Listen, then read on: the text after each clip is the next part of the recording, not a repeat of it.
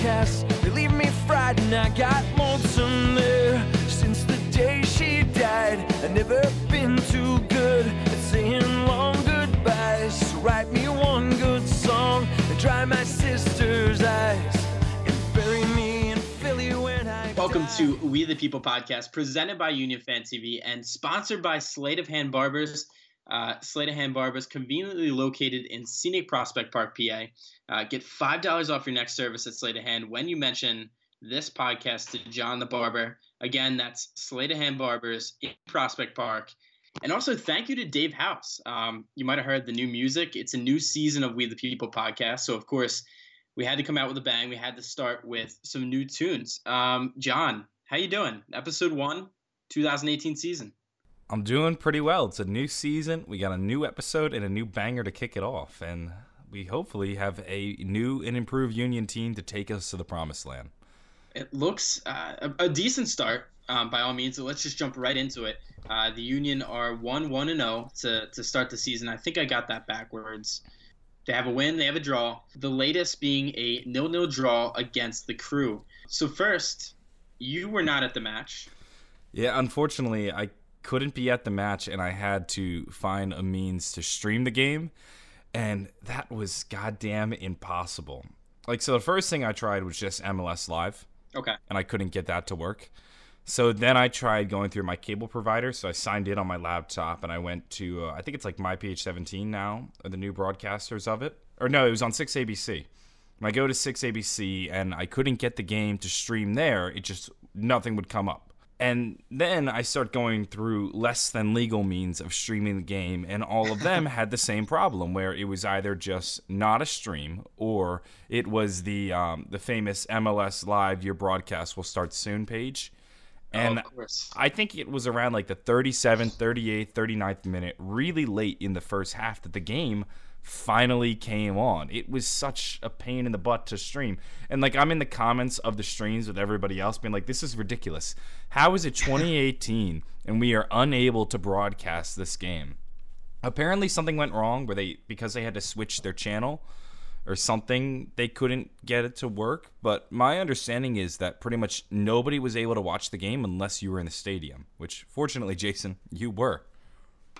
Well, I, I gotta say first, Uh, subpar M L S streaming, bringing fans together. Gotta love it. Well, some Crew fans thought it was a conspiracy. They thought that the league was actively trying to shut down viewers from their game, because even the people in Columbus were unable to stream the game as well, because they get the footage from, of course, the people in Philadelphia.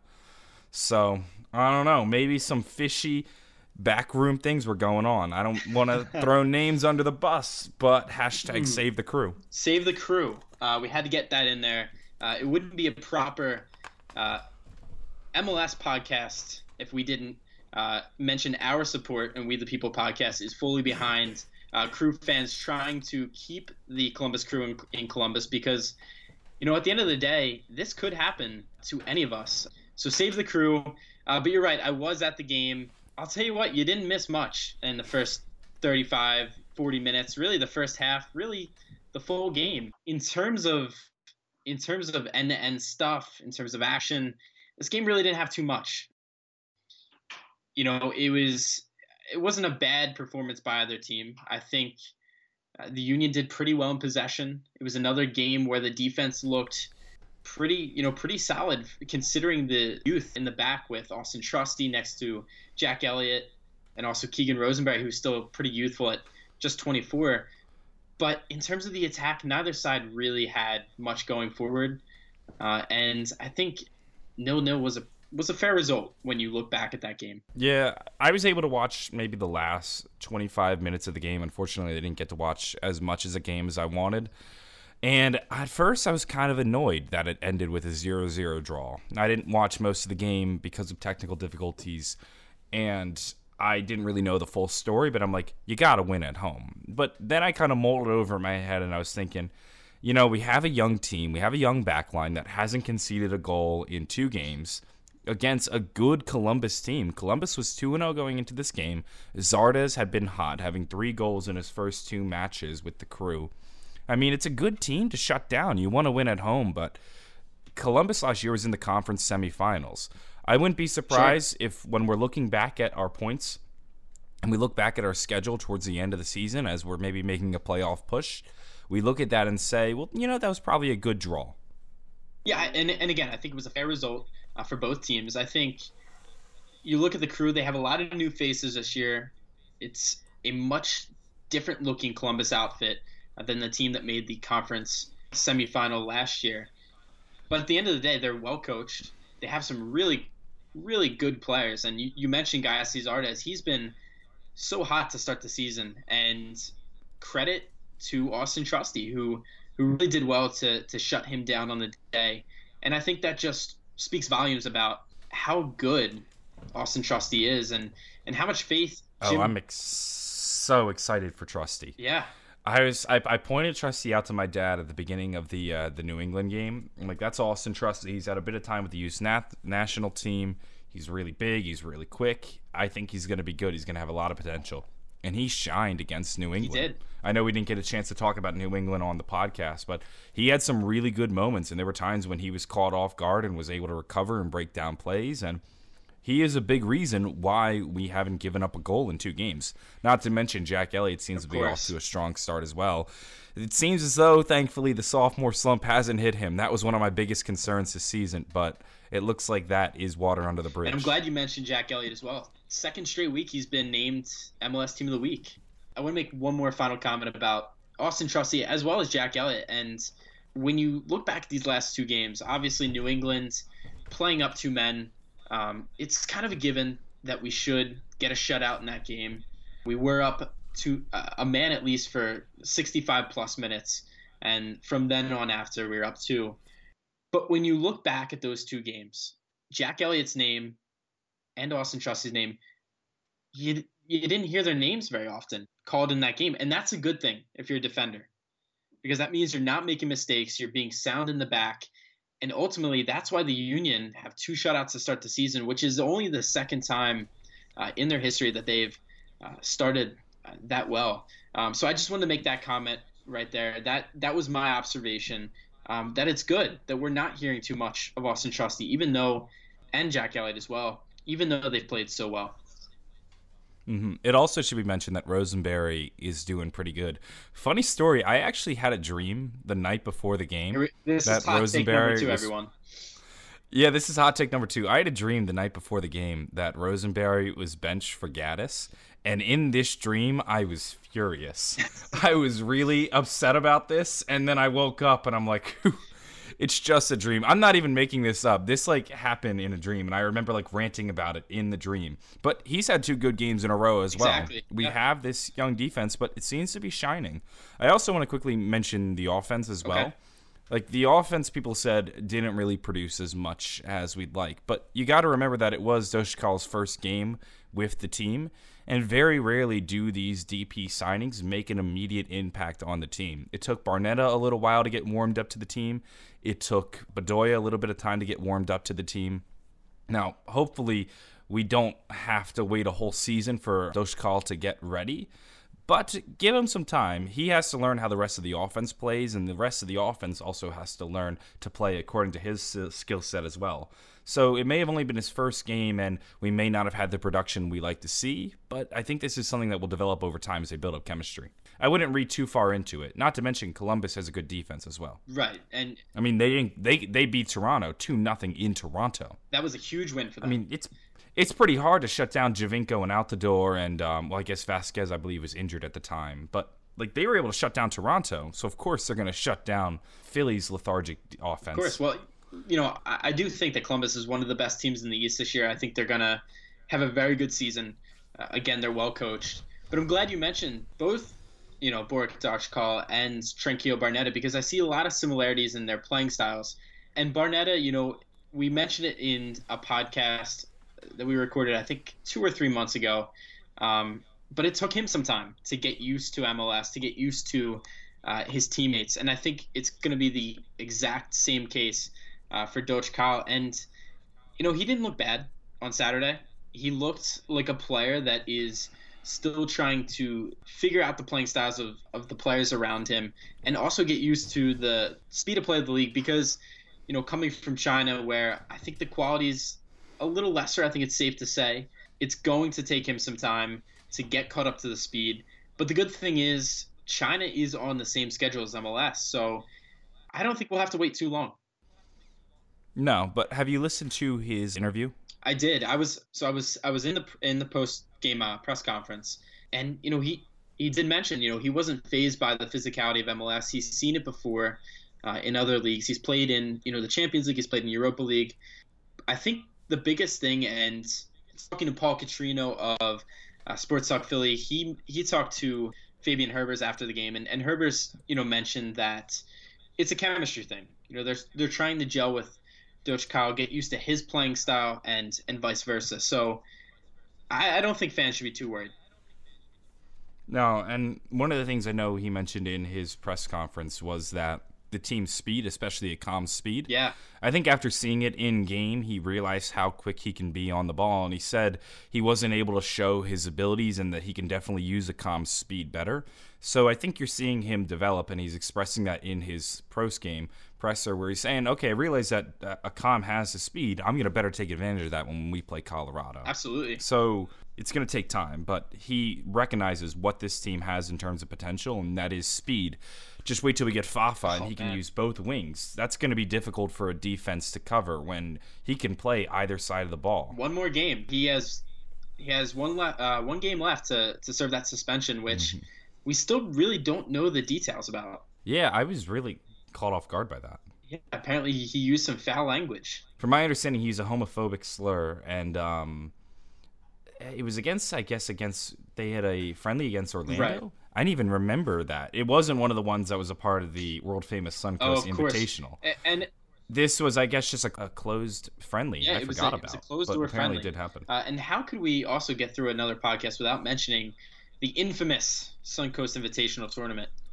Yeah, not only is this podcast brought to you by Sleight of Hand Barbers, it's also brought to you by the Suncoast Invitational and Scenic Clearwater, Florida. Of course. All right, here we go again, going down the rabbit hole. But I want to jump around. We have the show notes, so we want to talk about the Fabinho injury. We don't have much news at this time. Uh, it was reported that he had a leg, leg injury, excuse me, and he came off at halftime. Uh, Ray Gaddis subbed in for him. Uh, we don't really know much at this time, but we wanted to talk about the possibility of another homegrown player filling in for Fabinho next game. I want to ask you, though, my understanding of the injury is that it wasn't a specific play. It was something that happened over halftime, right? Yes. Okay, so we don't know exactly how it happened. I know we don't know. No. They haven't said anything. The team hasn't given us a time frame. They haven't also specified the injury other than a leg injury. And we know yes. that Gaddis came in. But, yeah, this does open up the door for Matt Real to uh, get some first-team minutes. Which I think if you're any Philadelphia Union fan, this is something you want to see because – so far, we're two for two this this season. I shouldn't say we, but the Philadelphia Union in terms of playing the kids, with Anthony Fontana scoring on his debut and Austin Trusty contributing to two shutouts. Why not try to incorporate one more homegrown player into the starting lineup? I if would love Fabinho is in fact still injured. I thought he looked pretty good in preseason. I know he's been playing well with the Steel. The way I see the Union doing this is basically swapping Real in for Fabinho. Now, I think the reason Real wasn't in the game day lineup is because they basically put they put Gaddis in there, and Gaddis has the ability to play left back or right back. Sure. So he's more versatile, and that makes him better to come off the bench in case you need him, because you never know whether or not it'll be Keegan or it'll be Fabinho who gets hurt. But in this instance, what you can do is put Real in for Fabinho, like a straight swap, keep Gaddis on the bench, and then he's there to fill in on whichever side you need him. Where if you put Gaddis in for Fabinho, Real might not be as comfortable filling in for Keegan if he needed to, as opposed to filling in for Gaddis.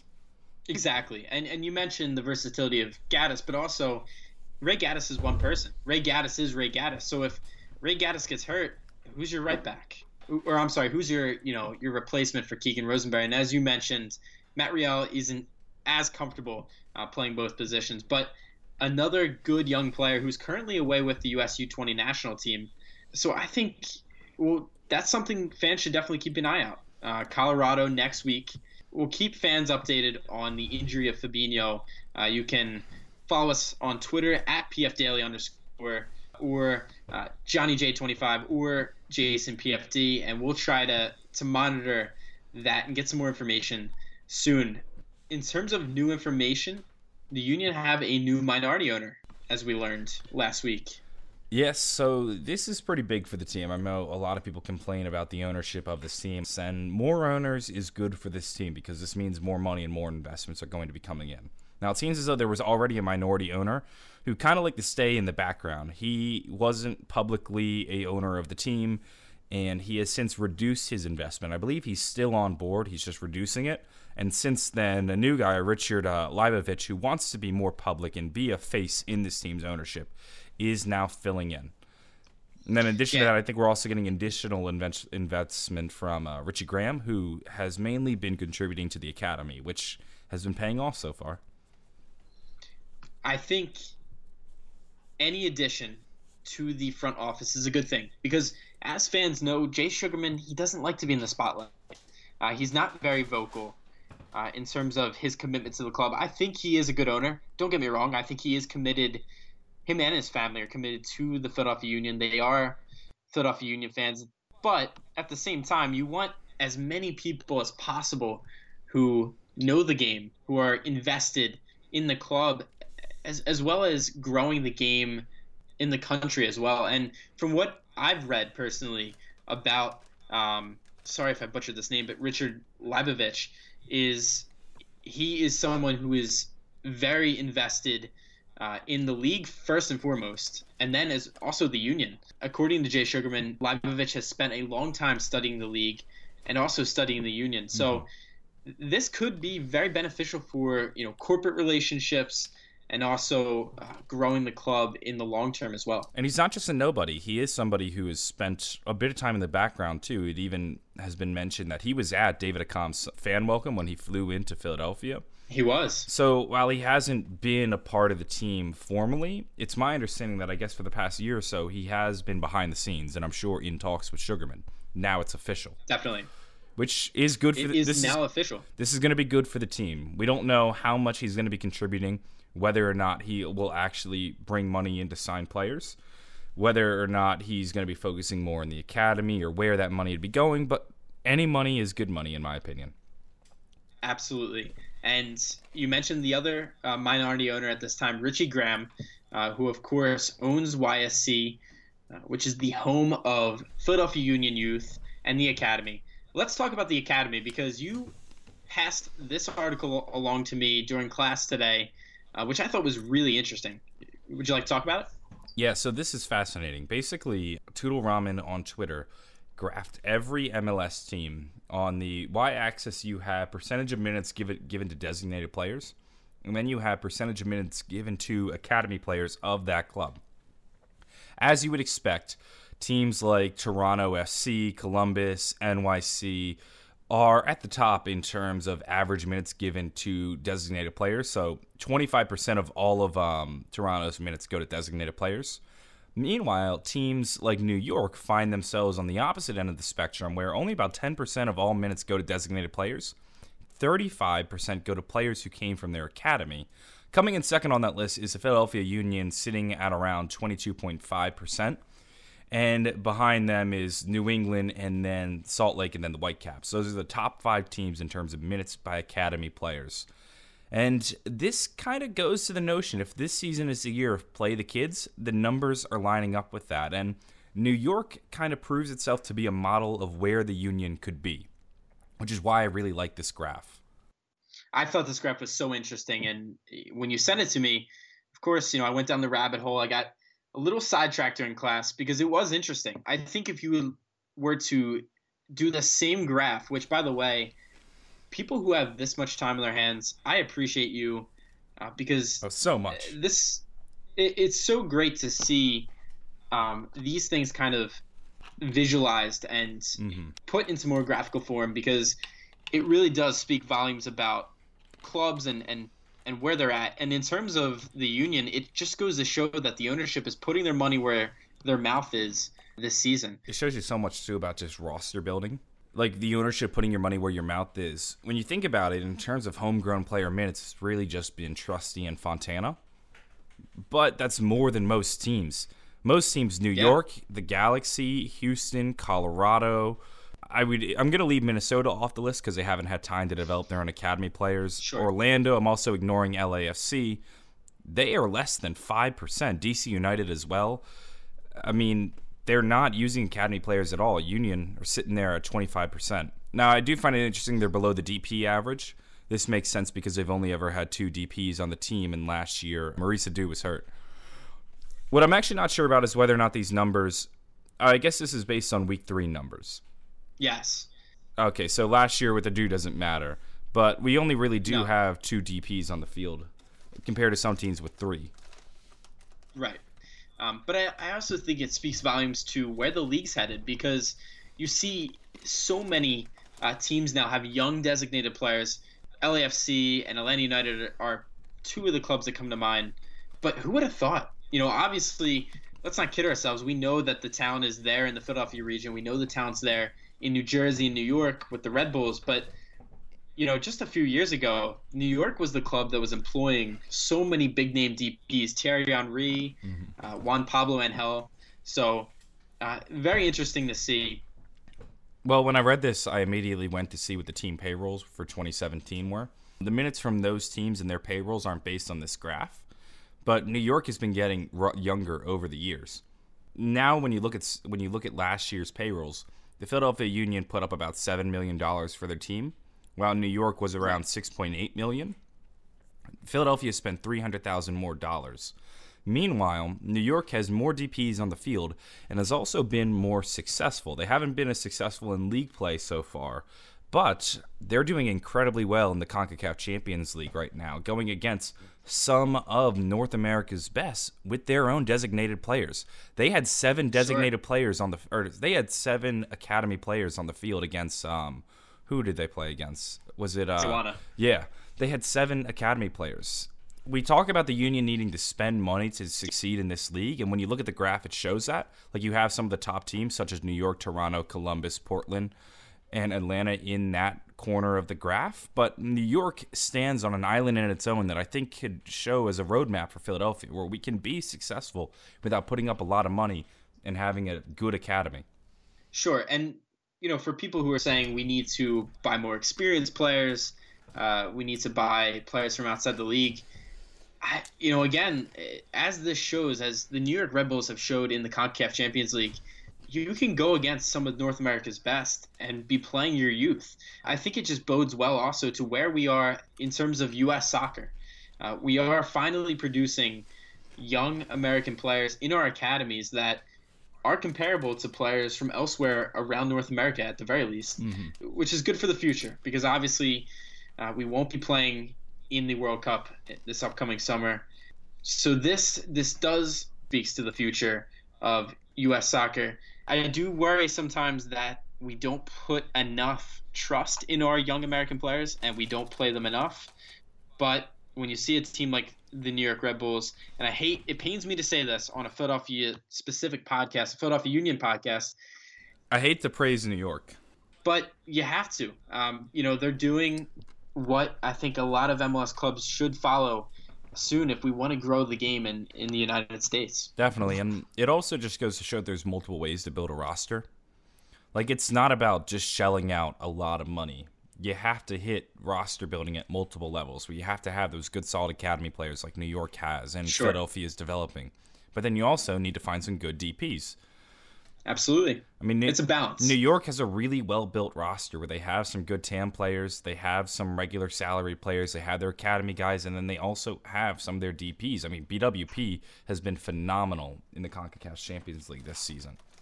He has been. And then um, I watched I watched Kaku play with them, and honestly, they look deadly when he's on the field. They do look deadly. He, they're, they're, I'm scared to play them this year. They're, they're my dark horse to win the M L S Cup, as much as it I'm pains gonna, me to say it. I, th- I feel like we're giving too much praise to. I know. Let's cut it. Team on a Philadelphia podcast. Let's cut it right here. Um, no more. We might cut this out of uh, this episode. We'll see. This will be the lost episode. I agree with you, though. You know, I'm going to call out uh, one of our writers on the site, Noah Barnes, good friend of mine, uh, because he each week he does a top ten M L S teams in the league uh, based on their performances during the match week. and he left out New York Red Bulls. I, I got to say, they they do look deadly. And uh, as we now know, they're you know they are playing their kids and proving to be a model for a lot of other clubs in M L S. Philadelphia Union close behind, though. Uh, a team who is lagging far behind the rest, uh, the Colorado Rapids. They're upcoming for the Union next week on March thirty-first. What's uh, what's more to say? Uh, should this be three points for the Philadelphia Union? Definitely. I think if the Union want to be a team that's a playoff team, then they need to be able to go on the road to bottom feeder teams. I mean, I looked at this week the uh, the average power ranking across twelve sites in the M L S right now. Philadelphia mm-hmm. sits at around ten, which I believe okay. puts it at, so the best, the tenth best team in the league, but the East is better than the West right now. So this puts Philadelphia just in the money for a playoff spot at fifth place right now, which isn't bad. So if we're going to be one of those playoff bubble teams, we need to be able to beat a Colorado Rapids on the road, especially since we tied sure. Portland, or because we tied Columbus one one last week. Across uh, twelve different power rankings, Colorado sits at twenty-third. So this is yeah. unanimously the worst team in the league right now. If this team wants to be good, this is the team you need to beat. Listen, and, and we know that, you know, there's a lot of parity in M L S. Anyone can win on any given week. But like you said, I, I think on paper, the Union really have to go to Colorado. They have to get a result. Um, and that, that re- result needs to be three points, because if you're going to make a push for the playoffs at the end of the season, you got to take care of the bottom feeder clubs like Colorado. And, and I'm sorry if there are any Colorado fans listening. We're not trying to bash your club, but it is the reality. Mm-hmm. And when you look at this team, this is a team that lost to New England. Sure. So by the transitive property, we should be able to beat this team. Like, not that that's the best barometer for determining whether or not you should beat a team, because anybody could beat anybody on any given weekend. But most sure. people don't consider New England a very good team. And if they're losing to New England, then we should be able to beat them. They're also going to be coming off a game against Kansas City the week prior, which... So they're probably more battle-worn than Philadelphia, because they had some time in the CONCACAF Champions League. Right. And Philadelphia is going to be coming off a second two-week break in a row, so they don't have as much time to really get some momentum and get time to gel on the field in actual games. That could be the only reason I see this team struggling against Colorado. They come off just a little slow because they hadn't played in two weeks. Sure. And and that was something I also wanted to mention. How how much do you think that really plays into it? Because... You know, I remember watching the Seattle versus, I believe they played F C Dallas last weekend, and they looked sluggish coming off that Champions League loss to Guadalajara. But I almost wonder if it's worse to have a week off, you know, where you're you're not in it. You know, you're not even really getting any meaningful, you know, touches on the ball besides in practice, playing against the guys you play in, or I'm sorry, play against week in, week out. Yeah, that's the thing. Like in, in other sports, like say football, a bye week is huge. Gives you so much sure. more time to prepare for that other team. But in a sport like soccer, I feel like it's not the same advantage, and it only makes your team a bit more sluggish just because you're not consistently playing minutes. Some teams have been playing week in, week out for three weeks now, where Philadelphia has only had two matches in three weeks, and they're going to have another week break after that. I worry it'll slow us down. We'll see. That one is, of course, next week, next Saturday, I believe, March thirty-first. It's going to be the final game of March. Only three games. Yeah, this will actually be, though, their first road match. And if I'm not mistaken, it will be. If they can get a point in this game, I believe it'll be the first time the Union have gotten points in all three of their first three matches. Which is massive. So uh, it, it's going to be huge going forward. It would be a really good start for them. I mean, if they can get a win here, they'd find themselves at seven points in the first three weeks, which or first three games, which I'd be happy about. We're also, like, we're going to be sitting towards the middle of the table for a while now, just because a lot of teams have two games at hand. But sure. we're probably going to be in a good place. And I think this, I like the roster on this team. I think this team has potential to maybe not make a dent in M L S, but hold its own and be better than just mediocre. That sounds like you last weekend, John. Tea time, right? Oh, yeah. I killed the tea off. We won't get into into that, but that's an inside joke to end this first episode of the two thousand eighteen We the People podcast. Again, presented by UnionFanTV, sponsored by Sleight of Hand Barbers. Uh, mention this podcast the next time you go to Sleight of Hand Barbers, located in scenic Prospect Park, uh, and you'll get five dollars off your next service. Dave Hause to end the podcast. Take care. sixty-five